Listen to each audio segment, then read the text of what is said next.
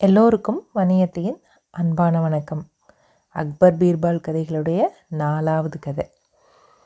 ஒரு நாள் அக்பரோட அரசவையில் அவையில் இருக்கிற எல்லாரும் கூடியிருந்தாங்க. அரசு நடவடிக்கைகள் எல்லாம் முடிஞ்சிருச்சு அப்போது அக்பர் அவையில் இருக்கிற எல்லார்த்தையும் பார்த்து ஒரு கேள்வி கேட்குறாரு இந்த பூமியிலேயே ரொம்ப ஒளி மிகுந்தது எது அப்படின்னு கேட்குறாரு. அதாவது ரொம்ப லைட்டாக வெளிச்சமாக இருக்கிறது எது அப்படின்னு கேட்குறாரு.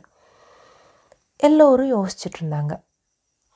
மாண்புடையீர் இந்த பூமியில் பருத்தியே மிகவும் ஒளி பொருந்தியது அப்படின்னு ஒருத்தர் சொல்கிறாரு இல்லை மகாராஜா நிச்சயமாக பூமியில் பால் தான் ஒளிமிக்கது அப்படின்னு ஒருத்தர் சொல்கிறார் அந்த அவையில் இருந்த ஒருத்தர் சொல்கிறாரு பருத்தி ஒளிமிக்கதா?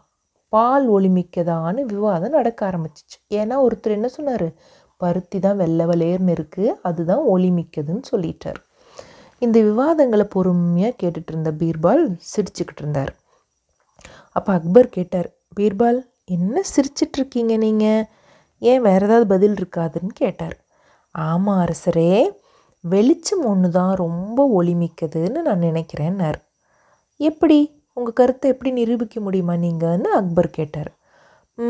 இப்போ இல்லை உரிய நேரம் வரும்போது நான் அதை நிரூபித்து காட்டுறேன்னு பீர்பால் சொன்னார். ஒரு மாதம் கடந்திருக்கும். ஒரு நாள் இந்த பீர்பால் அக்பரை பார்க்குறதுக்காக அரண்மனைக்கு போகிறார் ஆனால் அக்பர் தன்னோட தலையை என்ன பண்ணார்? ரெண்டு கையாலையும் பிடிச்சிக்கிட்டு அம்மா தலை வலிக்குதே தலை வலிக்குதேன்னு அணுத்திட்டு இருந்தார். ரொம்ப முகமும் வாட்டமாக இருந்துச்சு. அரசரே என்னாச்சு? என்ன பிரச்சனைன்னு பீர்பால் கேட்டார்.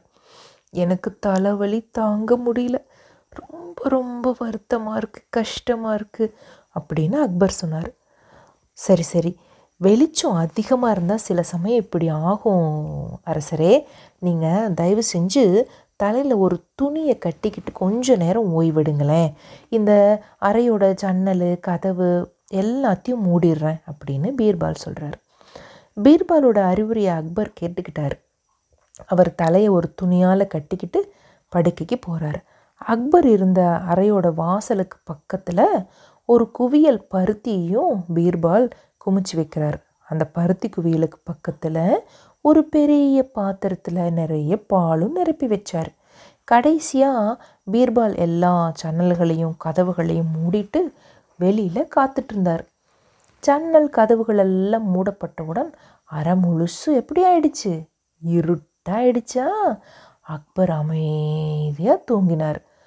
கொஞ்ச நேரம் கழித்து பார்த்தா எழுந்திரிச்சு அடாடா தலைவலியெல்லாம் சரியாச்சே இப்போ சுகமாக இருக்கே அப்படின்னு நினச்சார்.